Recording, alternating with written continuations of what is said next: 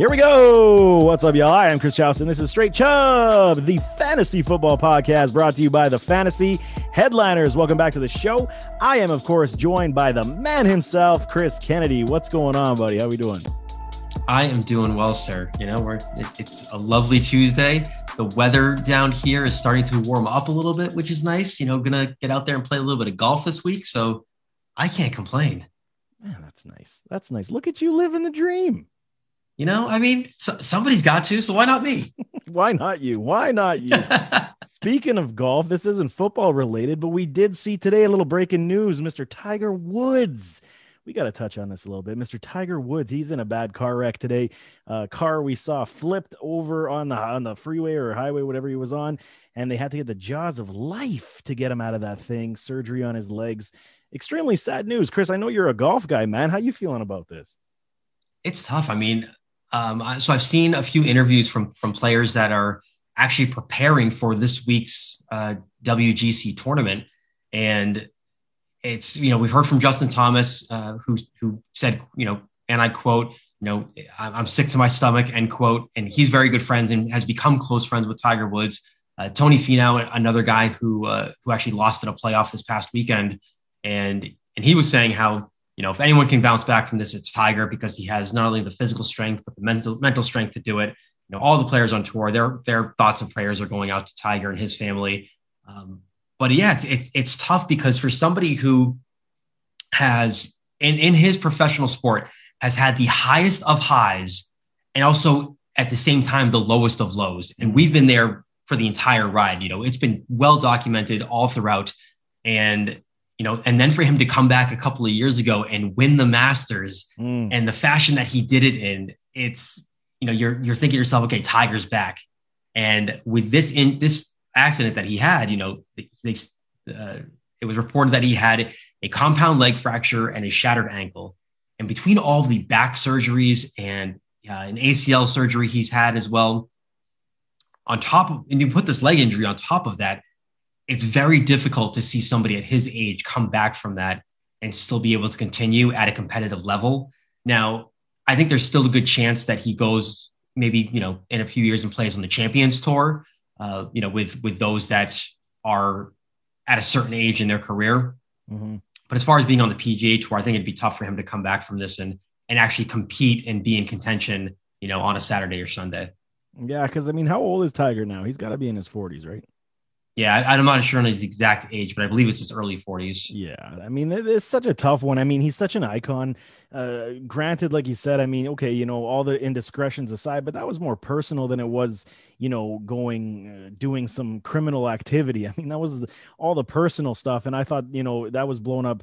Uh, I don't want to say out of proportion, but I mean, it was it wasn't for us to dissect. That was his own personal life and and whatever it was. But I mean, to see this guy go into this car act, uh, the car wreck that he had, I mean I don't know, man. I'm praying for him. I hope he turns out well. I hope the surgeries come out good and he's he's fine because I mean we don't need to see another another icon drop in in in, in what's been a pretty crappy year and a bit now with COVID and everything. I just I hate seeing this type of stuff. That's why I bring it up. I mean, uh, prayers are out to you, Tiger. I mean, I, I hope you recover to full.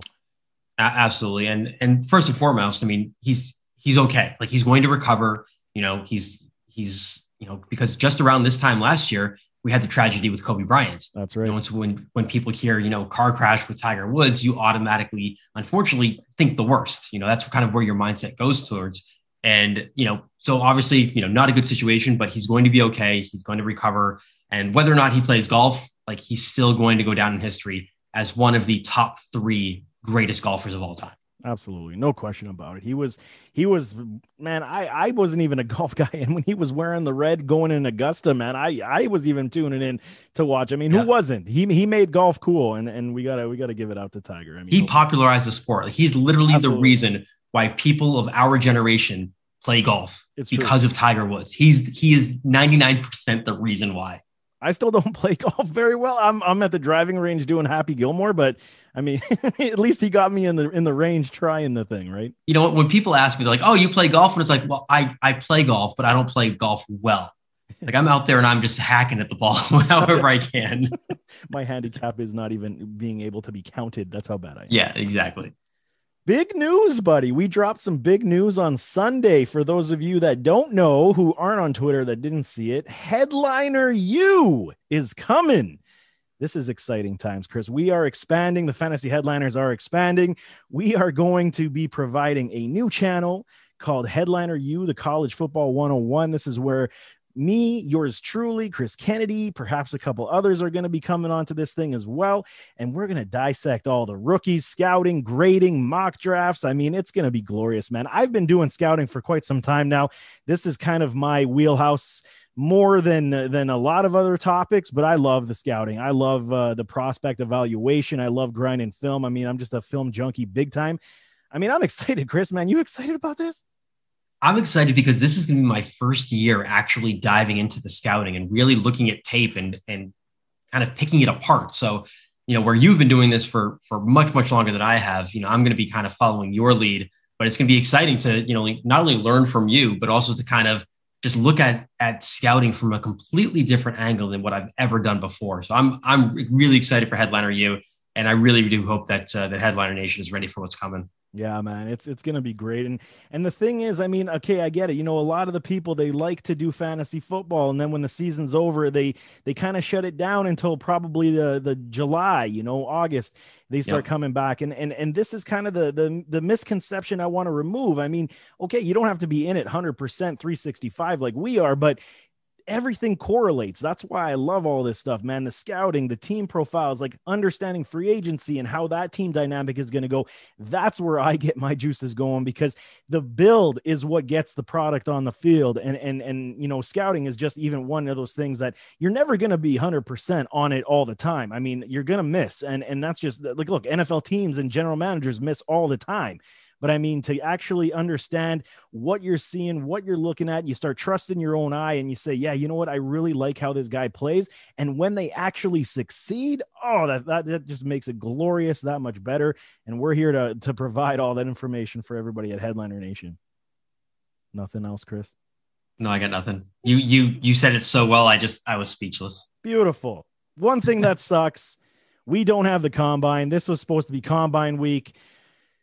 I'm upset about that because it was going to be glorious to see these guys. Yes, it's in shorts. Yes, it's like a track meet, but uh, this was one of the things I was kind of talking to you about and kind of feeding off the headliner you type of deal is that the, the scouting combine, yes, we do get the numbers for the evaluation tools, but I see a lot of these guys' movements when it comes to the combine, and that's what I was excited for. Now we're not going to have it. We're going to have to pay attention to pro days, which are going to be coming in March, I believe. So uh, get ready for that as well. But just uh, I, I digress. I mean, let's let's let's jump into real football right now. Franchise tag day, buddy. Yeah, tomorrow. Today. I thought it was tomorrow that it, that was when they could start franchise tagging. Oh, maybe I'm wrong. Maybe you're right. Either way, franchise tag day is coming. We're to see mm-hmm. this landscape start moving. Let's talk about some franchise tags potential. Kenny Golladay do yep. you think he's going to get tagged? I'm seeing a lot of stuff saying that he is going to be tagged and potentially traded for a second round pick. You think this is going to happen? See, I, I, I agree with the with the tag and trade option. As far as it, if they were to tag and keep him, I completely don't agree with it. If I'm the if I'm the Lions, just because they do look look like, like they're in rebuild mode, and I think that you know, you know, with with somebody like Kenny Golladay, you you can get a, a, like you said, you know, a pretty good price for him. You know, second round pick is nothing to nothing to sneeze at. Um, so I think that it's it's fine of a move. Um, I hate I don't like it for Kenny Golladay just because you know you would like to kind of see him pick a team that he wants to go to. Mm-hmm. But from the from the Lions standpoint, yeah, it makes more sense for them to do it because at least that way they're able to get some sort of an asset in return and not just let him walk away, for, you know, and get nothing back. So if he is tagged by the Lions and he stays, you don't like it with Jared Goff at all? I don't just because I don't like Jared Goff. I just I don't believe in him to be honest with you. Um, Fair enough. He's he's he's one of those quarterbacks where he gets a little bit of pressure and he crumbles. You know, he just he can't stand in the pocket. He can't. He just doesn't make the right reads for me. Um, and with Kenny Golladay, that tag though, that tag's gonna be around 18 million. Still, that's the the average of the top five salaries among wide receivers in the league. Mm-hmm. And and on a on a year where caps cap money is gonna be hard to find. I mean, they better have a, a, a, suitor in a trade before they tag him. Otherwise, that's going to be a problem. A Rob is in the same uh, category. They're they're talking tag and trade for A Rob as well. Allen Robinson for those. Um, but I mean, where do you want to see Allen go? I this is we we've talked about Robinson a little bit, but now it's going to start coming to fruition here. Where do you really want to see Allen Robinson land if he is tagged and traded, or if he just goes and finds his own club? I mean, there are so many teams out there that could use, you know, number one, a, a number one receiver or a one B receiver, you know?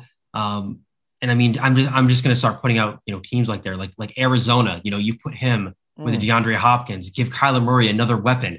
Josh Allen in Buffalo, you know, put him Ooh. with Stefon Diggs. Oh my! Hell, Lamar Lamar Jackson could use a number one wide receiver. You know, I mean, you can you can just keep going down the list of teams and with Allen Robinson, where he is a top 10 receiver in this league, there, I mean, you pretty much can have your pick of the litter because there's no team in the NFL that is going to look at him and be like, no, no, no, we're good at wide receiver. We don't need you, A Rob. yeah, and man, when you're talking A Rob to Buffalo, I would I almost wet my pants, man. Unbelievable that would be. I think it's interesting. I really do. I think A Rob deserves to be in a situation where he he has a capable passer there's something inside of me in the from everything that I'm reading and inside of my gut that is telling me that he is kind of waiting on this Deshaun Watson thing. I am right there with you. You know, if if Deshaun goes to like say Miami or New York, I think that A Rob's going to follow. The difference is that if uh, it, it, seemed we saw Deshaun Watson talk about his teams that he's open to go to is Miami, the Jets, and then Carolina. He's only narrowed it down to those three that I've seen so far if if if Deshaun goes to Carolina, then I think that's kind of going to be out. I think A Rob won't. There won't be enough room for for them to sign A Rob with DJ and and uh, uh, what's his name there, uh, Speedy Man. Oh, with Robbie Anderson. Robbie because, Anderson. Because, because right now Carolina is doing whatever they can to shed cap space to try to make room for a Deshaun Watson contract. Yes, they are, man. I love it. Everything they're doing right now, they're almost $40 million under the cap right now. And if it is a CMC deal with with picks, so we've talked about this. I mean, it's gonna come quick. I, I guarantee you after these tags start happening, we might see a Deshaun Watson trade right around the free agent period. I think uh, the new league year starts, and that's how it's gonna be. I mean, if if we do see a, a Deshaun Watson trade, it's going to have to happen before the draft because that's where the Texans are going to get the most value back for him. Totally agree. Absolutely. I think they're going to want to do it before the free agent market opens. I think yeah. if, if we wait, I think it's going to be likely the three, four days before, kind of like uh, we saw. No, Alex Smith was done earlier than that, but I mean, it's it's going to be around there. I think when when we see uh, Watson traded. But what about Dak? What about Dak Prescott? Because I saw I saw a rumor today, I saw reports today that said that the Dallas Cowboys are eager and and and they really want to ex- do this extension right now with him, meaning that he likely won't get the tag from the Dallas Cowboy ownership perspective. But I don't know, man. Dak, I, he might say no to these contracts they're pulling out again this year. I mean, all right. So this is the thing: is that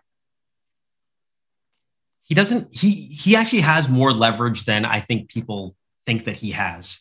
And I say that because when you look at where the Cowboys are picking, you, and when you look at what the free agency class is looking like for for quarterbacks, I mean, how many franchise quarterbacks of tax, you know, of the, the caliber of talent that he has, are you going to be able to find either A in the draft or B in free agency? Like you're not going to make a trade for Deshaun Watson. Like you're you're pretty much out of the picture for that. So if I'm the Cowboys, yeah, like I'd be okay with throwing the money that Dak wants at him because yes, he had that injury last year, but for the most part, he's been healthy his entire career. He's a mhm. dual threat quarterback. And we've seen that this offense is head and shoulders better than what they are without him. It's the mhm. defense that they need to work on. And that's what they need to do through the draft and free agency. Pay Dak his money because he's going to put up the points that you need. He's going to make Ezekiel Elliott that top five running back in the league that we didn't see this past year after he went out in week four. So if I'm the Cowboys, I'm paying him. I don't care if I'm tagging him, I'm giving the extension, I'm paying Dak Prescott. Yeah, it's I I really wonder. I was sitting there looking at the contracts that they were uh, offering before tag or before he went down with his injury before the season started. I, I, you know, it's interesting because the tag is still a very high, high number for a quarterback. Um, and Dallas is kind of cap strapped. So, you know, wouldn't it be insane and and would it be out of the question? Am I reaching way too far to suggest that Dallas tags Dak Prescott and tries to pull a deal with the Houston Texans to get Deshaun Watson? I wouldn't hate it. I mean, it, you're, it's you're you're upgrading yourself at the quarterback position by by a little bit. I mean, I personally think that Sean Watson is a top three, top four quarterback in the league. You know, as far as a talent perspective is, and Dak Prescott, I'd say he's borderline top five, maybe outside of the top five. So if you can get yourself with Deshaun Watson, you're certainly upgrading yourself by a bit there. And, and if you can save yourself a little bit of money, then I'm all for it. Yeah, I like it too. I, I doubt it'll happen, but I like speculating. I think no, I, I like it. Yeah, I mean, if if Dallas could find a way to maneuver, and you're talking, they want players and picks. I mean, Dallas's offense has got some players. I mean, you throw in Amari Cooper with Dak Prescott in the first, maybe two first round picks. I think that would get it done, and and your team would really be no worse for wear with CeeDee Lamb and Michael Gallup, and then you hit the draft and maybe get another guy, or you go in free agency get a another wide receiver. Man, you never know. This team could. If I'm if I'm Jerry Jones, I'm getting on the phone. Yeah, I and like you said, like with with Amari Cooper's contract, they can get out of that fairly easily. You know, um, so yeah, if you threw in say Dak Prescott, Amari Cooper, and then I'd say maybe a first, you know that those three right there for for Deshaun Watson. If I'm Houston, I'm taking it. Yeah, I would take it too. And I would. The problem with Houston though is that Houston is one of those other like they're handcuffed by the salary cap right now. Like they have no money whatsoever. So it'd be interesting to see what they could do to kind of move things around. Yeah, that's totally true as well. Since we've been on the show, we saw Carson Wentz. We talked about the potential of Carson Wentz getting traded, and then it foregoes, and he is now an Indianapolis Colt we had uh, previous discussions on him potentially being that locker room problem. We saw the news reports coming out that he hadn't spoken with Coach Doug Pederson for what seven or eight weeks last season. I mean, that's that's just ridiculous. We saw Brian Westbrook, former player, talk about how uh, Carson Wentz wasn't the the type of guy in the locker room that everybody would have wanted. Then I, I saw a podcast with Chris Long. He was he was debunking that. He was saying no, Carson Wentz is a good guy. He's a good locker room fit, but he did have some. Uh, uh, issues at the beginning of his career, which kind of divided the locker room on how people viewed him. Um, so, so the open conversation is that there is uh, people that believe in Carson Wentz and his leadership, and there's a lot of people in Indianapolis that don't. So it's very open. But the trade was, for those of you obviously who know already by now, it's a 2021 third round pick, a conditional 2022 second round, which could become a first with playing time and reaching the AFC Championship, if I'm not mistaken. Um, I, I, like this deal. I, I, do. I think Carson Wentz to the Colts is, is, good. I don't think Carson Wentz deserves all the hatred that he got for his performance last year. I think that team was in flux. I think the entire system was broken down. I think the players weren't responding to the team anymore or to the coaching staff anymore. And, and, and a fresh look for Carson Wentz is just what the doctor ordered. He's going to have that offensive line. He's going to have talent around him. I mean, what are you thinking? You seen it the same way as me? I do. I, I really do. He's got the talent. Um, you know, and, and granted, he made a lot of really bad decisions last season. But like you said, the offensive line was just in shambles. You know, the defense wasn't any good. So, so yeah, it, the stack was kind of you know against him. You know, the deck was stacked against him a little bit there. But he did make a lot of really bad choices and, and decisions. So I can't. He he gets his fair share of the blame. But going to Indianapolis, he gets a fresh start. You know, he gets a really good young offensive team a solid defense. Their secondary could improve a bit. Mm-hmm. Um, so I'm, I'm excited to see if he can turn things around and, and if he can stay healthy. That's going to be the biggest thing too. Is if he can actually stay healthy, he's going to be reunited with Frank Reich, which is great. Um, the one thing I thought was interesting was that uh, his his new wide receiver Michael Pittman Jr. decided not to, to not decided not to give him number eleven and uh, and so we'll see we'll see how many targets Michael Pittman Jr. gets in 2021. and he was emphatic about that. He says, "No, I'm number 11, man. You're not taking you're not taking my number at all. This is me. I'm 11." You know what's funny though is that when Tom Brady went to Tampa Bay, Chris Godwin was like, "Yep, I'll wear whatever number uh, you want." he's like, "You you come in, man. This is your number. It's not mine." Yeah, this is interesting. And I mean, I get it. You know, guys, they're they're loyal to their numbers. And I mean, it was interesting to see that Michael Pittman, who is going into his second year, obviously Carson Wentz doesn't hold the same pedigree of a Tom Brady. So I get it. I yeah. mean, uh, what do you, what do you what are you really gonna expect him to say? You know, yeah, I'm gonna give it to this guy even though he hasn't proven anything. And and and I don't know. I, I, I still like it. I think what they have building right now. I, I, I like Frank Reich a lot. I think he's a very good offensive coach. I think he can get he he's been proven that he can get the most out of Carson Wentz. So like you said, health is going to be the biggest issue, and behind that offensive line that can basically keep his jersey clean. I mean, I like it. I I think they especially with uh uh Pittman there. I get Ty's gone, but Paris is going to come back. I think I think you know if they add another weapon on the wide receiver game, don't don't ever think that maybe Allen Robinson doesn't find his way to Indianapolis either. Yeah, and, and I mean, outside of Allen Robinson, I mean, this is a this is a super deep, talented uh, receiver class in free agency and at tight end as well. So, I mean, even if they don't get one of those top tier guys, they can still get one of the secondary guys, you know, and and still be able to make something happen. Yeah, I agree. I, I, I like it. I think it's a very good situation. You catch this today. You catch Aaron Jones. We're still we're in the headlines right now. Aaron Jones. You see this from NBC Sports? Mm-mm. As far as uh, his his contract, yeah. So they're saying that he's going to be likely fetching fifteen million dollars per year. I, I, saw something closer to 18 million. And, and when I saw that, I was like, oh gosh. I oh thought, no. yeah, I thought running backs don't matter, right? Now they're talking almost 20 mil for a running back. In Green Bay, they don't matter because that's when you give Aaron Jones and Jamaal Williams pretty much a 50 50 split. Yeah, when that was a complete debacle. This is interesting to me, though. Now it's going to be up to the point of saying what team can afford him. Would he take a lesser deal of two years at 25? Would he do that? It's it's very interesting. You know he's going to want to capitalize, but we've seen this situation before, especially with a running back class that is looking on the ups. I, I don't know, man. I think he might be hard pressed to find 15 million bucks, but seeing the Miami Dolphins come into play and say, we're looking for a franchise type of running back, which is which is a very shocking statement to me because I I, I liked what Myles Gaskin and Salvon Ahmed did uh, this past season. I think they could uh, they they had something there with those two guys and they could have formed a tandem. Why waste the money on Aaron Jones?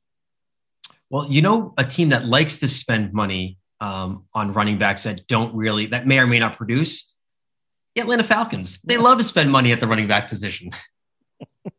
and they, it, uh, man, if they find ways to bring in Aaron Jones to that team when they're on the on the down, uh, I'd be shocked to just see him go. I do, I do like the idea of Miami. I mean, and especially, and I know contractually and and you know with the salary cap and everything, it might be a little bit tight.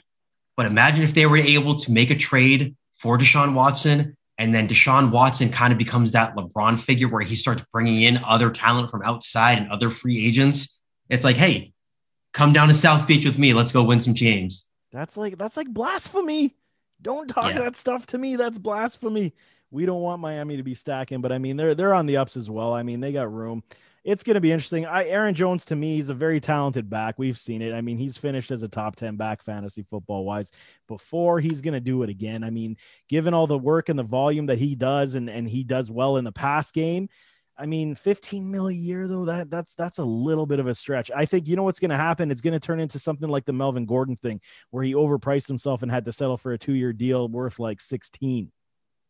Yeah, you know there there I mean there are other teams that currently have free agent running backs that are pro- are going to be looking for a number one, and I'm looking at teams like the Cardinals, the mm. Seahawks with Chris Carson, James Conner is a free agent in Pittsburgh. You know they could obviously use somebody depending on where these other and, it, and that's going to be the biggest thing is you know what happens with these free agents? Where are they going to sign? Are they going to re-sign with their current teams? You know so that's going to be interesting to see where Aaron Jones ends up and where he kind of sets the bar as far as that price point is concerned. Man, you're reading my mind today because I want to talk about Chris Carson and, and James Conner too. Let's jump. Oh, okay. Into, let's jump into those guys, man. It's one mind. I'm telling you, people, it's like one mind. And I want to tell all the listeners out there, there are no show notes. This literally is like just we're kind of just spitballing off the top of our heads. Like yeah, I have man. no idea what he's going to say. This is one head, one mind. It's unbelievable. Let's go with Chris Carson, man. Chris Carson is a free agent. Seattle has already said that they will likely move on from his talents and his abilities. I've really had a difficult time trying to pinpoint a spot for Chris Carson. Health has always been a concern. He did impress me this past season when he was in that they were at the beginning, at least, first three contests, they were using him a lot in the pass game. I really like that because we hadn't seen that in his game, uh, basically in his entire career. I do believe that what he did show can be replicated on another squad, whether it is giving him the heavy. I don't, I, mid heavy workload. I don't I don't want to see him getting above 250. I think that's where his body's mm. to break down. But I mean, him in the pass game on a club with a quarterback, I I, I struggle to put uh, put him on a spot, but I still think he has good value. I, I, I completely agree. I don't think it is that that workhorse, you know, uh, you know, kind of a role with him. But when I'm looking at a team that could probably use somebody like him, and I do think it depends on what they do with the quarterback situation. Um, I wouldn't hate Chris Carson going to the Jets, to be mm. honest with you. Um, you know, Frank Gore no longer, you know, he's he's obviously gone. You have La'Mical uh, Ryan there. They need a true number one running back. So I think Chris Carson could kind of be that guy without having to worry about getting a super heavy workload. Um, and it, again, depending on what they do with the quarterback situation, that might be a, a interesting spot for him because I don't know where else he might go where he can get kind of a heavier workload that he might be looking for and also get the money that he's looking for. Yeah, it's man, he I, I try really hard. It's a tough one. It's almost like he has to go to a team that will give him the 1B opportunity. And I'm kind of thinking like the Raiders. I think him backing up Josh Jacobs, yes, it would suck for Jacobs owners and fantasy that he'll dip into his timeshare, but at least because we've seen the history with Josh Jacobs as well being in the medical room more often than I would like. Um, but I mean, if you pair these two up, I think you got a tandem at the running back position that you really aren't going to see a drop off because it's not like you're saying uh, Jacobs and and Jalen Richard because that's two different types of runners. I think Chris Carson and Jacobs are very I don't want to say similar, but they share similar traits that you can scheme up whatever you want and and not lose the production. Green Bay is another team I'm looking at mm. as well. I mean, Jamaal Williams is still going to be there. I'm sure they're going to be looking to involve AJ Dillon a little bit more. Um, but AJ Dillon and Chris Carson are, are, two completely different, you know, type of backs. So I think Chris Carson could probably go in there and again, you know, have more of like a, you know, get get like 35, 40% of the workload and then have Jamaal Williams get the the, the larger part, AJ Dillon to get a, a, larger role than what he had last year in his rookie year. Mm-hmm. And you know, I mean, it's not the offense for Green Bay that's been the issue. It's really been their defense. Like they put up more points than anybody over, you know, this past season. Mm-hmm. So the fact that people are saying, "Oh, Green Bay does, needs another receiver," I mean, yeah, it'd be nice, but I don't think it's a necessity because Aaron Rodgers showed that he doesn't need that right now. Um, but if they can control the ball and play better defense, that's what's going to help improve this Packers this Packers team. That's a very interesting point as well. And dare I say, another one for Chris Carson is the Tampa Bay Buccaneers if Leonard Fournette does not return. Yes, and I the only thing that I would say with Tampa Bay and that option is that they have other they have they have other free agent needs that are or sign re-signings that they need to prioritize on the defensive side of the ball. And they don't have a ton of cap space to work with, but you know, they're not they're not short for money by any means. You know, so I do think that Shaq Barrett, Lavonte David are going to be guys that they need to worry about resigning. Um, if I'm Tampa Bay, though, I'm I'm personally fine with the running back situation with Rojo and Uncle Lenny. I'm perfectly okay with that. Uncle Lenny. Because I just want to keep calling him Uncle Lenny. and I love Uncle Lenny, and if he stays with Tampa Bay, it'd be okay.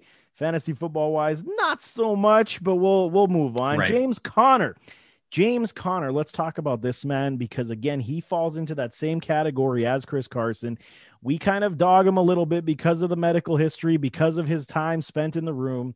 Uh, yeah. the, the productivity has been there when he has been on the field. This past season was the anomaly, I think. Even when he was healthy, the production wasn't necessarily on point as we've seen in the past. And I think that had to go with how Pittsburgh was uh, utilizing him and, and how Big Ben was uh, decreasing in his mobility but I don't foresee James Conner going back to Pittsburgh. And and he is an interesting an interesting running back and another one that I I really have a very difficult time. Atlanta looks like a good spot for James Conner for me. Yeah, I'm I'm I'm right there with you. You know, Pittsburgh decided that they were just not going to commit themselves to, to running the ball this past year. They were just going to they were just going to let Ben throw the ball until his arm fell off. All right. Yeah. Um, and and for the most part, towards the end of the season, it kind of did. Like he, was just not the not the same guy. But with James Conner, I think that Atlanta is is fine. You know, when you look at James Conner, he's still young. He's 25 years old. So if you're looking at a team that's looking to rebuild, doing that with somebody who's 25 years old is not the worst thing in the world. Like you're still going to get another four, a four, four, probably four more seasons of pro- productivity out of him from what we've seen from him in the past. So, and somebody who also just hasn't been because he's had the medical issues, because he hasn't had those those numbers that we saw a couple of years ago, he's not going to really require or or look for a, a big paycheck. So he teams can get him at a discount, you know, and kind of be like, all right, well, here's a contract. It's going to be really, really heavily incentive based, mm. you know, almost like a almost like a prove it deal, not a one year deal, but almost like a prove it deal where, all right, you show us what you can do, and then we'll pay you in the back end. And and and it's funny you say that because I think that if depending on how this offseason goes for my Buffalo Bills, I think it's it's not inconceivable to see James Conner wearing the Bills uniform. Only because he provides a different characteristic that the Bills do not have in the backfield. I want Buffalo to go in the direction of drafting a, a Najee or a Travis Etienne. But I mean, if that doesn't come into play, I mean, I don't I don't dislike James Conner in a Bills uniform on even a one year deal at even like six and a hmm. half. Mm. I'd be totally fine with that. I'd be yeah. I, I mean, I, he would obviously be the most talented and, and, the best running back in that in that room with Singletary and Moss. Um, I mean that that's not even a question. So my biggest thing with if I'm if I'm James Conner, do I sign someplace for like a one year prove it deal, you know, or if I'm 25 years old, am I looking for something a little bit more long term? Am I, am I looking for three or 4 mm-hmm. So that's just kind of where I'm thinking with him, but I also don't hate your, you know, your your side of that where, you know, maybe he does because of because of that that medical history that he's had. Maybe it makes sense for him to just take that one year deal, not a ton of money, but also just absolutely crush it in 2021 and then get that big payday at, at age 26. Totally. And and, and yeah. that's kind of where I'm going. And I think I think with the lower salary cap number, we could see a lot of these vets sign these one or two year deals in in hopes that you know the cap uh, will obviously bounce back up the following season with the new money deal that they're getting for TV. Um, I, I, I think that we could see a lot of these guys take a take a one two year deal and with a incentive base, like you said, and excuse me, and then you know see what where the chips fall the following season, but yeah, those those two running backs. I mean, free agency is definitely coming, and and those two running backs, we're going to see a lot of uh, hype on them coming in the coming weeks. Uh, just wanted to kind of you know touch point there. You see, uh, Alshon Jeffery. Hey, the the news on Alshon Jeffery. We talked about this. We knew this was coming, but I mean, yep. God, the Philadelphia Eagles and their mismanagement of their salary cap and these contracts. I was I was going through it. I'm doing all those team workbooks right now, and I and I took a peek at the the Eagles. I haven't done their workbook yet, but good Lord Almighty, is that thing horribly incentive based? It's they're gonna have dead cap for the next like five years the way they're going. $10.5 million is the dead cap for Alshon Jeffery, which obviously post June 1st designation can be spread over two years. So I think the first year hit is like four and a half, and then the remaining balance goes over into the next season. But man, oh man, what are the Eagles doing right now? I'm telling you, man. If you looked up in the dictionary, if there was a term in the dictionary that just had bad contracts, you would see the Philadelphia Eagles logo plastered right there, front and center because good God, between Carson Wentz and Alshon Jeffery, like these guys are just throwing money at people left and right, and most of them just don't end up working out. You're paying now. If you think about it this way, Alshon signs with another team. Carson's playing with the Colts. Whoever else they decide to cut, you are legit paying these players to play against you in 2021 and, yeah. and, and and subsequently in 2022 because the dead cap goes over two years depending on uh, release designation. But good God! But I mean, it's the right move. Alshon's. Uh, I, I, I don't want to go as far as to say he's washed, but I mean, I'm almost there. Um, you, you think he's at that point too? I'm I'm there, and it's funny because so I was I contributed uh, this offseason to uh, a few different like fantasy pros articles, and one of them was um, you know, who is your uh, your your your sleeper at each position for the season? And mine, compared to where I had him ranked, compared to his his ADP at the moment, was Alshon Jeffery. and holy crap, did I whiff on that? Yeah. And the reason for that was it was all about if he could stay healthy. And I said, and I, I said it in, in my piece that if he could stay healthy, he has a chance to exceed his current ADP by leaps and bounds. Now, granted, he didn't stay healthy because it's Alshon Jeffery. He just doesn't stay healthy over the last few years. Mm-hmm. Um, but but you're absolutely correct. Like this is somebody who, I mean, he, I mean, God, he burned me. I didn't draft him in any leagues, but I'm I I want to say that I'm done with him. I, I don't want to say he's washed, but he'll never see my roster in any fantasy league ever uh, and, and you weren't wrong with the assessment based on ADP because he came into camp looking like he was in full health. And then that foot again, his groin, I mean, everything soft tissue. I just, It was like a Mr. Potato Head, just taking pieces off of him. Nothing can stay on. It's ridiculous. That's it, man. And he'd, he'd make a couple plays here and there, and he's back sitting on the sidelines with another injury. So I mean, it's such a difficult thing with Alshon Jeffery, and I hope you know he gets. You know, I, I think he will get another deal somewhere else, but I think his position has to change. Obviously, he's always been that possessional type wide receiver, but now it's going to be even less than that. I think it's going to be red zone opportunities at best, maybe the third down possession on a third and four. Um, but outside of that, I don't see Alshon Jeffery really contributing much to any team and and I even wonder if he's going to even find himself on a roster in 2021. I think he will, and unfortunately, and I, I might get a lot of flack for this, but I don't care. I'm I'm three old fashions and a beer deep right now, so I'm just going to say it. but if he if this particular player doesn't stay healthy and doesn't produce more on the field, he's going to turn into the next Alshon Jeffery, and that's Mr. Sammy Watkins. Oh, Sammy Ouch. Watkins could be the next Alshon Jeffery, and I don't. I'm I'm okay with saying that. Yeah, no, you're not wrong, and I think he he already is to be the same right now. They're one and the same. It's the Spider-Man yeah. gif or gif of uh, Spider-Man's pointing at each other. I mean, all the talent. I mean, I remember Alshon when he was in Chicago, and he was even with Jay Cutler. They were they were doing some damage. That was the Alshon Jeffery that I remember, and I think we're we're trying to uh, live in the past a little bit and and keep that persona of of that type of wide receiver. But he just isn't the same guy anymore. No. Richard Sherman, how you feeling about Richard Sherman these days? He's a free agent. He's coming up for contract. He's to me, I got issues with Richard Sherman. Okay, uh, only because you need to air some grievances. it's, it's, it's, almost to the point where I'm going to air some grievances on Mr. Richard Sherman. But I mean, I respect the guy. I respect him for his opinions. I think he's a very intelligent man. I think he knows yes. exactly what he talks about. He he thinks it through. Do I agree with all of his opinions? No, I do not. But I mean, I, I still respect the fact that he's an intelligent guy and he thinks it all through.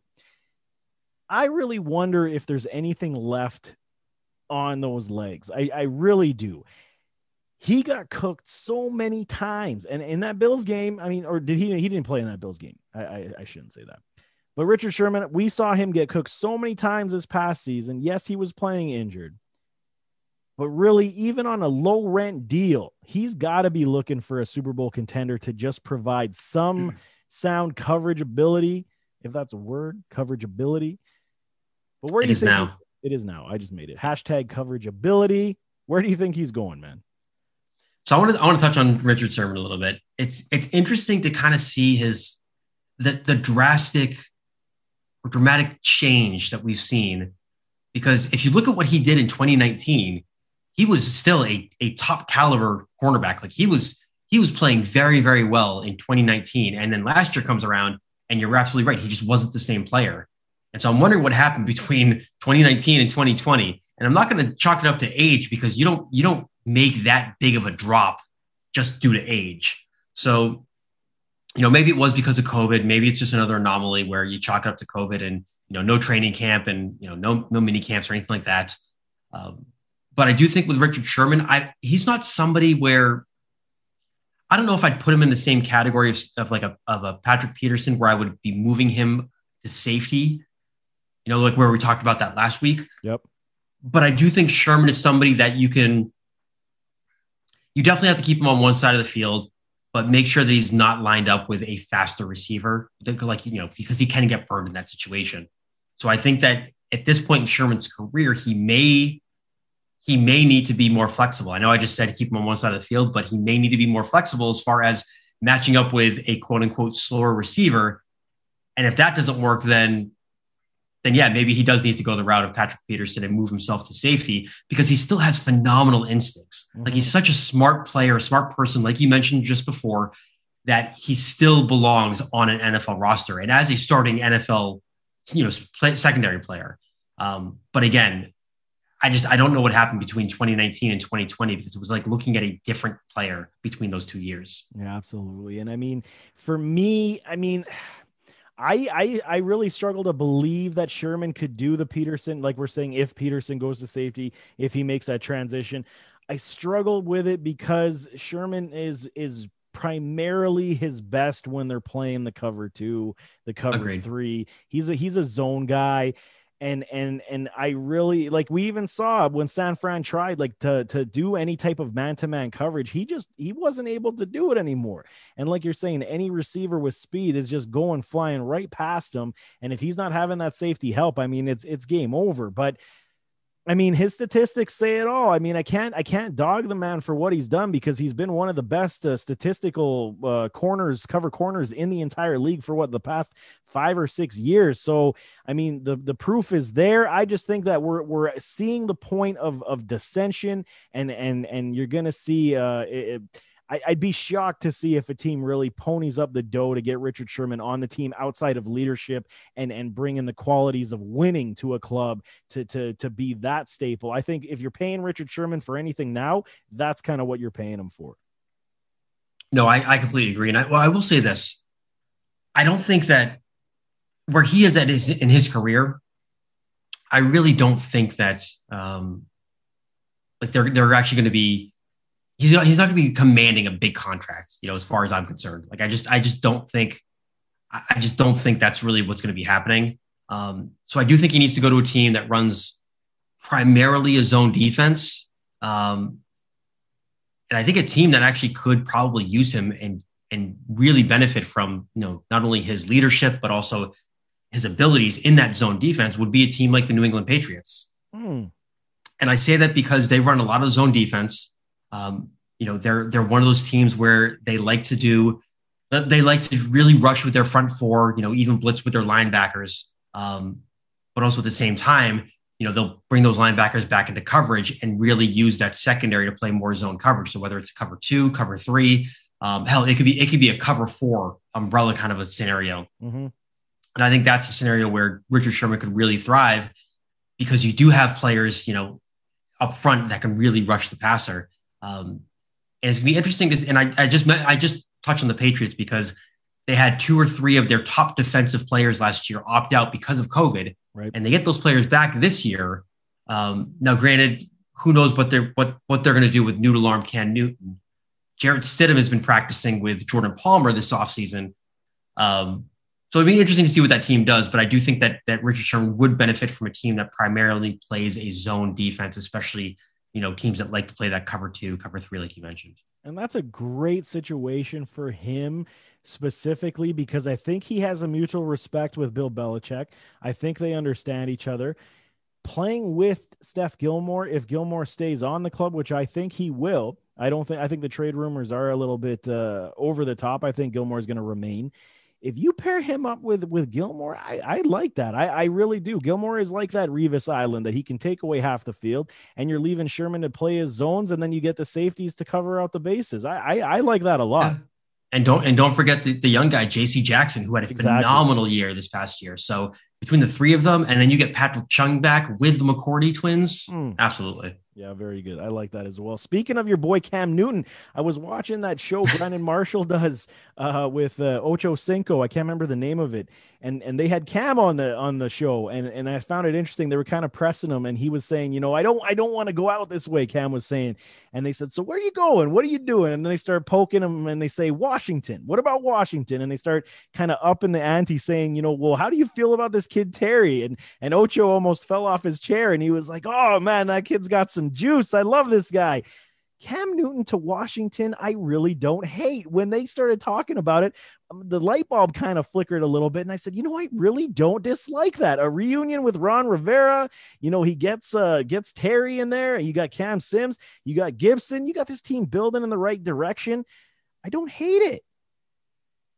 I don't like it. I mean, I just I I don't and I, I really do like Cam Newton. I think he's a good person. I think that he's you know, he he was a great quarterback. Like he really was.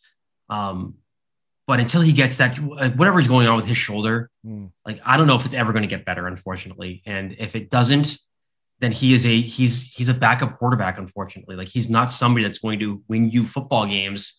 Um, and I and I say that because I mean, he he was the Patriots won seven games last last season. Okay, Cam Newton was the reason of winning that game, like in like one or two of them. Like they won most of those games because of their running game and their defense. Like it wasn't because of Cam Newton. Like he, he did everything he could to throw away those games by turning the ball over. And that's what worries me in Washington is that they have a great defense. They have a really good, you know, especially their front four is absolutely phenomenal.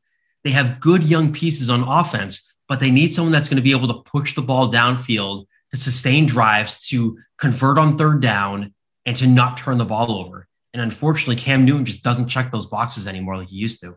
No, I can't argue it. I mean, I was, I was, I was, I was believing the hype. For nostalgic reasons, it's yes. a beautiful, beautiful right. story. Right. And it tried to sell it properly, but you, you put me in my place because it's truth. And I mean, we've talked about Cam's shoulder. I've been very critical on Cam's shoulder, his throwing arm, his throwing motion in general. I mean, you know what it is? It's it's it's my problem right now that Scary Terry doesn't have a damn quarterback. And I mean, he's proven that he's he's QB proof.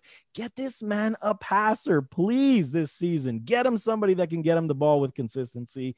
Perhaps it's the the Justin Fields effect. Maybe he goes to Washington. Maybe Cam comes in as a mentor. Maybe they continue because I, don't, I don't foresee Alex Smith being on this roster given his cap his cap hit and low dead cap number. I think I think Alex Smith is out the door. Unfortunately, I mean his story was fantastic coming back from the broken leg. But I mean, uh, this this is one of those situations. If if Ron Rivera really believes that Cam can be that type of mentor for a guy like Justin Fields, I mean, maybe that's where we see it. And and like you're saying to that point, because uh, you you did pose that question to me a while back. Do you see Cam Newton being a starter in this league again? And I also agreed, and I said no. And and maybe this is kind of what we what we see is maybe you know a little bit of changing of the guard and and a little mentorship coming from Cam. Yeah, and it'll be interesting to see if what Washington does with you know with their first round pick, um, because there are, I mean there there are free agents out there that they could look at. You know, veteran free agents that they could look at to either be if they wanted to go the stopgap, you know, route, they could go with somebody like a Jameis Winston. Mm. You know, I think he's somebody that could kind of go in there. Mitchell Trubisky is another option because yep. those are guys that can push the ball down the field. Um, I think that Terry McLaurin and you know Steven Sims and Cam Sims, Logan Thomas could be big beneficiaries from guys like that. So I think with with Washington, instead of drafting a instead of drafting a quarterback and trying to start over again, I would almost be willing to bring in somebody that just knows the NFL game, that is more proven in the NFL right now, and then worry about building, you know, continue building that defense. That's what I would really be doing in the draft is worry about that defense, build that up as best you can, and use free agency to kind of build around those offensive pieces that you might be missing. That's a great formula as well because build to your strength. I mean, you saw what they could do. They put they shut down so many teams and and they're just on the ups too. So I mean, I don't hate that whatsoever. But you know, in my ultimate scheme, if they're gonna be going towards the draft to select somebody, I want Justin Fields on this team. I want them to go get Kenny Golladay. And, and, and, and then we can all just sit back and watch the fireworks and glory happen because I think it would. But now I'm you know what? I just want to see an NFC East team finish above 500. Okay, that's just all I want. That's it. It's not. It's not a big wish, man. Nine and seven. That's all we need. Well, I'll take. I'll take eight and eight at this point. I'll take five hundred. oh, that division. That division is garbage. Little fantasy football talk. I wanted to talk about Mr. James Washington a little bit hmm. because. Hmm he doesn't get enough press for what he does. Yes, he has been somewhat inconsistent, but he has shown that flash. He has uh, shown the juice. I like him. I, I, I, since he came out of the draft, I liked him. I mean, um, with with Juju kind of likely out from Pittsburgh, I don't see him returning based on the the contract he's going to want to resign. We did see, unfortunately, again, Big Ben had a meeting with the ownership group, and apparently they're saying it's going very well. And I'm just, oh my god, just get over it already. Let's make a decision. Make a decision. Get him out. Let's let's be done with this. But no more Juju. Um, as I'm assuming it's got to be Diontae. It's got to be James Washington moving forward with Chase uh, or, or, Claypool. What are you thinking about James Washington this season uh, with Ben and perhaps maybe with someone else if Ben doesn't return? Yeah, I mean, you still have Diontae Johnson, you still have Chase Claypool, obviously. Um, so James Washington would be that number three guy. And you know, in the games this this season, um, you know, where Washington got some run, you know, he was able to get some targets he was a fantasy, you know, darling in those games. He really did. He started to produce. And if he is that solidified number three guy, then absolutely he's somebody that you can get in, you know, I'd say he'd be a wide receiver that you can get in like the, you know, the, the teens, you know, for your, for your draft, like maybe round 14, 15, whatever it may be. Maybe a little bit earlier if you want to kind of reach, but um, I think a lot of it will depend also on that quarterback situation. You know, who's going to be the quarterback and under center for the Steelers? Um, that's going to be that's going to be an interesting question because we we all know what happened. You know, a couple of years ago when Roethlisberger went out with that elbow injury, mm. and we saw Mason Rudolph, we saw Duck Hodges in there, and it was just an absolute disaster. James Washington, he did do okay because he had that relationship with Hodges, but uh, but yeah, I, I, don't mind James Washington as a fantasy, you know, product for 2021. Yeah, I'm, I'm, I'm. The more I, I look into his stats, the more I look into what he would do well. I'm, I'm getting more and more excited about James Washington. Like even, even if Big Ben re- returns to the team, because I mean they're gonna throw his arm off completely anyway. You know they're gonna throw him 500 times again this next season if he does return. Right. With no Juju, that's basically Diontae's spot now. I think Diontae gets kicked into Juju's spot. I think Chase is going to still have his role on the outside, and now the opposite outside is going to be James. I, I, I really like it a lot. I think he's going to ha- add a different dynamic to this club because with Diontae and Juju, you kind of had the same type of one A one B, uh, better slot route presence uh, and and I think that's kind of what hampered them this this past season is because they didn't understand how to utilize both those talents at the same time even though we did see decent production from both of them Diontae obviously more than Juju but I mean I, I, think James Washington could be one of those guys that we're talking about that you're picking up, like you said, in the 12th to 14th round potentially, and and he's going to be on your roster the entire time, and you're flirting with putting him in your flex all all week long or all season long. I was just going to say he probably would be that you know that borderline wide receiver three flex position for you. Absolutely. So we're talking about the Lions too, and there, there's one guy that's flying under the radar right now that the fantasy community definitely definitely needs to keep an eye on. Depending this this again, it's still early, but depending the caveat is is who's returning and who isn't. But Quintez Cephus, I like this kid. I, I, think he's got a lot of talent under his belt. I think that they they tried to unleash him a little bit last year in Detroit. We saw him play very well. I believe that one contest that he played very well and he had like uh, God knows like 14 targets and you'd have to look up the stat line for me to confirm that. But I mean it was it was definitely a heavy target share in that one contest. He did impress me and then as the season progressed, he was starting to get more playing time. I don't dislike Quintez Cephus even with Jared Goff because they're going to have to throw to somebody. And if they don't ramp up what's in this receiver room this offseason, I mean, Cephus could be one of these sneaky guys as well. Yeah, like you said, he's going to have to be. You know, Kenny Golladay is free agent. Marvin Jones is a free agent. So it's going to be Cephus. Um, I believe maybe I don't know if Marvin Hall is a is a free agent or not. Yeah, I think he's gone too. Um, and then you have I think James Agnew, so, I, yeah, absolutely. Cephus is going to have all the opportunity in the world if these other guys don't return. So I'm I'm perfectly okay with again him being a lesser version of of a of a James Washington, maybe even more. Mm. So I think that he's somebody that you can also put into your wide receiver three slash flex position because I mean, if he is, if he's getting eight targets a game, you know, he's going to have some sort of production. So based on lack, no, how do I say this? instead of basing it on production, how do you feel about his skill set overall? I'm okay with his skill set, to be honest with you. Um, and he was somebody who, you know, actually in certain games of this past season, I would throw him into a DFS lineup, you know, because mm-hmm. I knew that if he had the opportunity, you know, especially with Kenny Golladay out, like there were some games where he was almost that number two option opposite of Marvin Jones. You know, a lot of people were talking about, you know, TJ Hockenson, but but Cephus was kind of like that next guy up. So I'm perfectly okay with the skill set. It's going to be a matter of, you know, what is his snap share going to be and how many targets he's going to get? Is he going to get those opportunities? Because if he does, he's going to make something happen. I agree. I, I I like it. He's he's definitely on my watch list right now. Everyone keep an eye on this guy. I think we'll we'll see. Obviously, the landscape is gonna uh, make it more clear as the weeks go by. But this is an early one for me. I like Quintez Cephus a lot. Speaking of the Lions, we saw Kyle almost lose a gasket about if the Lions draft Kyle Pitts. I'm all for it. if if on draft day they take Kyle Pitts, man, I think Kyle's gonna retire from all fantasy football and and football in general.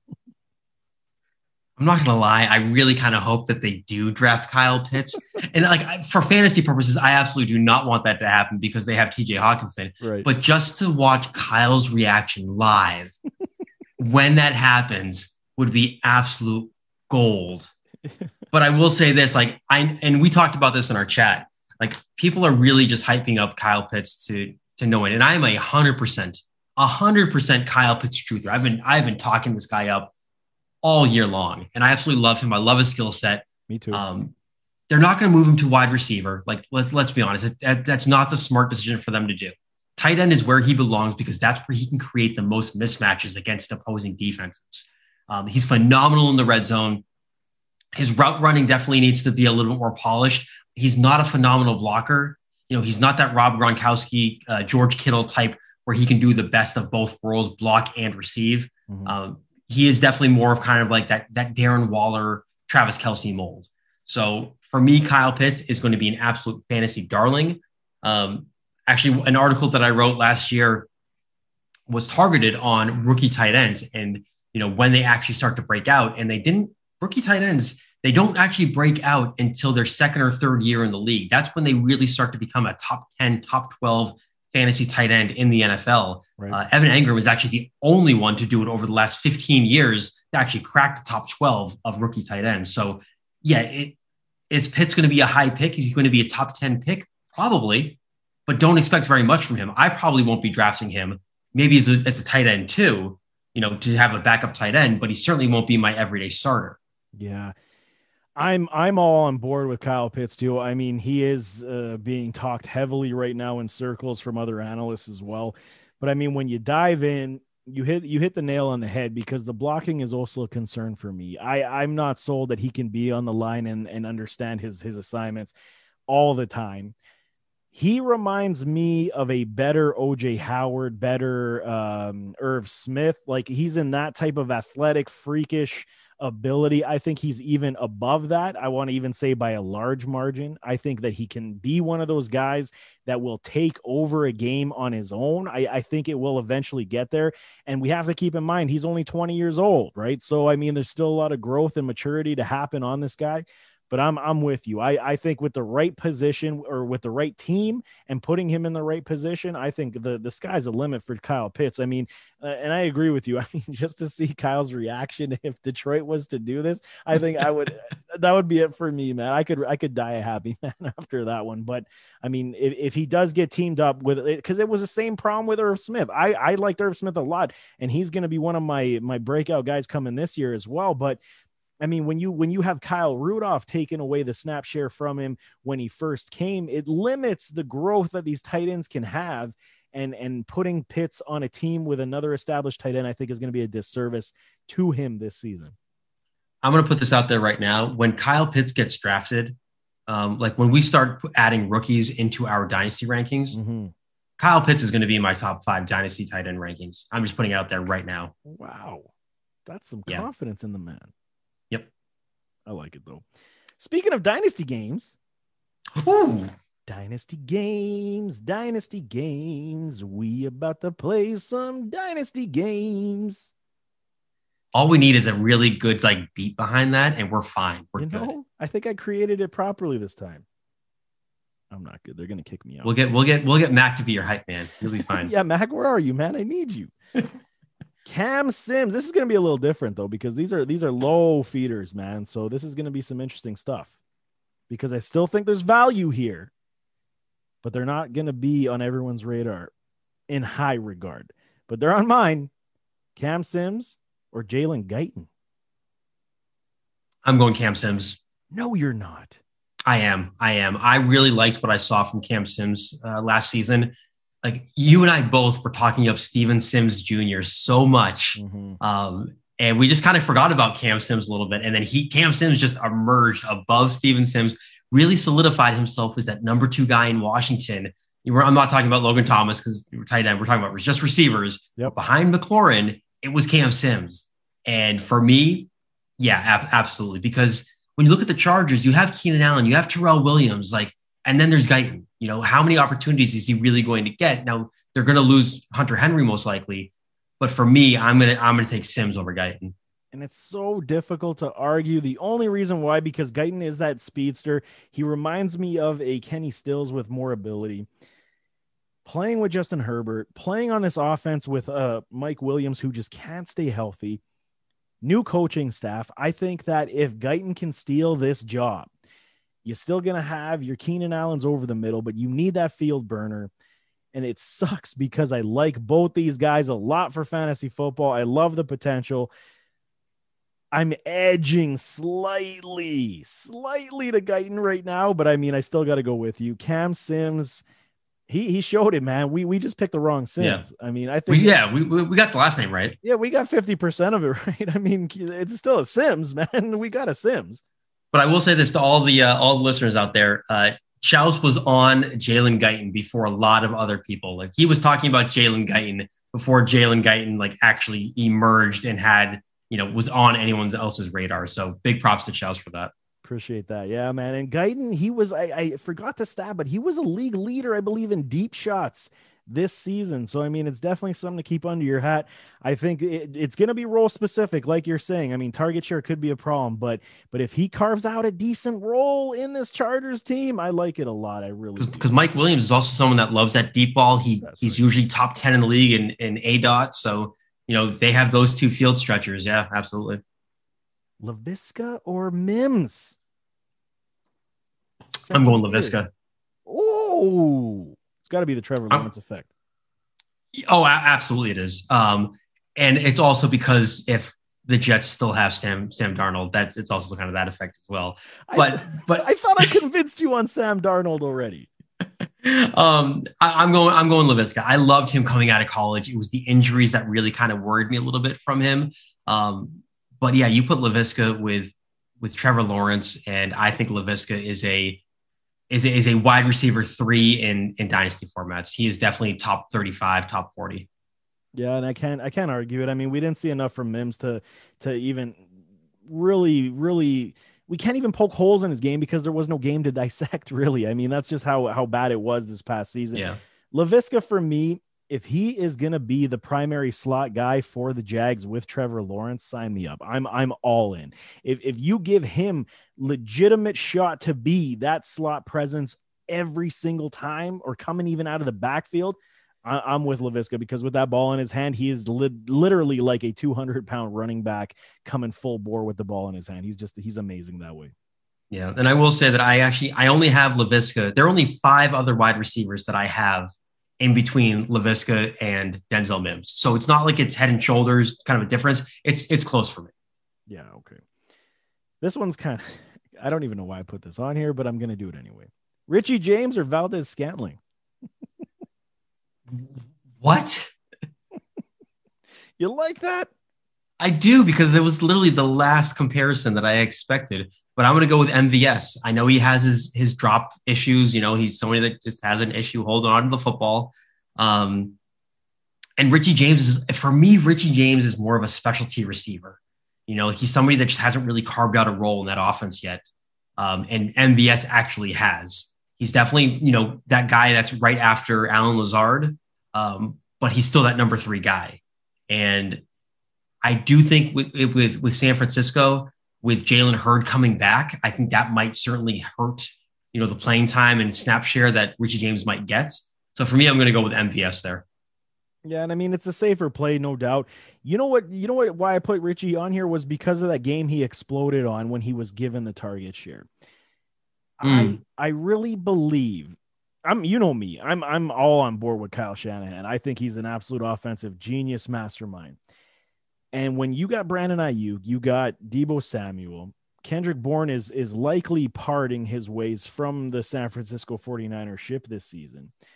Richie James is still under contract. So if you're putting these guys together, I just I get it. I mean, target share is going to be the one, but you're you're not wrong. Valdes is the way to go at this point. Last one, but not least, Travis Fulgham or Scotty Miller.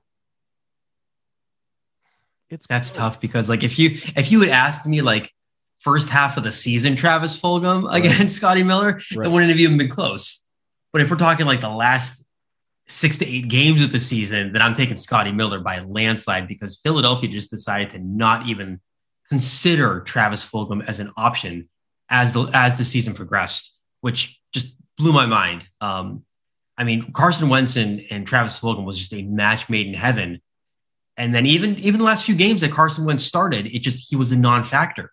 Um, so for for me, I'm probably I'm probably going to lean Scotty Miller, and I say that just because of the relationship that he has with with Tom Brady. You know, you have Chris Godwin, who's most likely on his way out. He might not come back with the team. So in that sense, you know, Scotty Miller moves into that number two, number three role. You know, Tyler Johnson's probably going to get an uptick in targets, obviously. So it's going to be Mike Evans, Tyler Johnson, and Scotty Miller. Yeah, give me Scotty Miller with with the goat under center. Yeah, okay, I'm with that. I'm with that. As soon as you said Tyler Johnson, I'm just like, I forget. Even, I even forget the question that I had because you said Tyler Johnson. I'm all in. but that's all I got, buddy. That's all I got. I'm telling you, don't you know we're gonna have uh for all the listeners out there when we do these dynasty games, we're gonna have a little a little something something for you. Don't you worry. Mm-hmm. There's a little something. Little something. Okay, well we'll close that out. Let them let them ponder on that for a little while. So on that note, that is the show. Thanks so much for tuning in. You can find me on Twitter at Chris underscore FH1. You can find Chris on Twitter at Chris Kennedy 318 give us a follow, give us a follow to all the supporters. We truly appreciate you. And on behalf of Chris, thanks again for listening. Until next time, stay safe and be kind to each other. I'm out.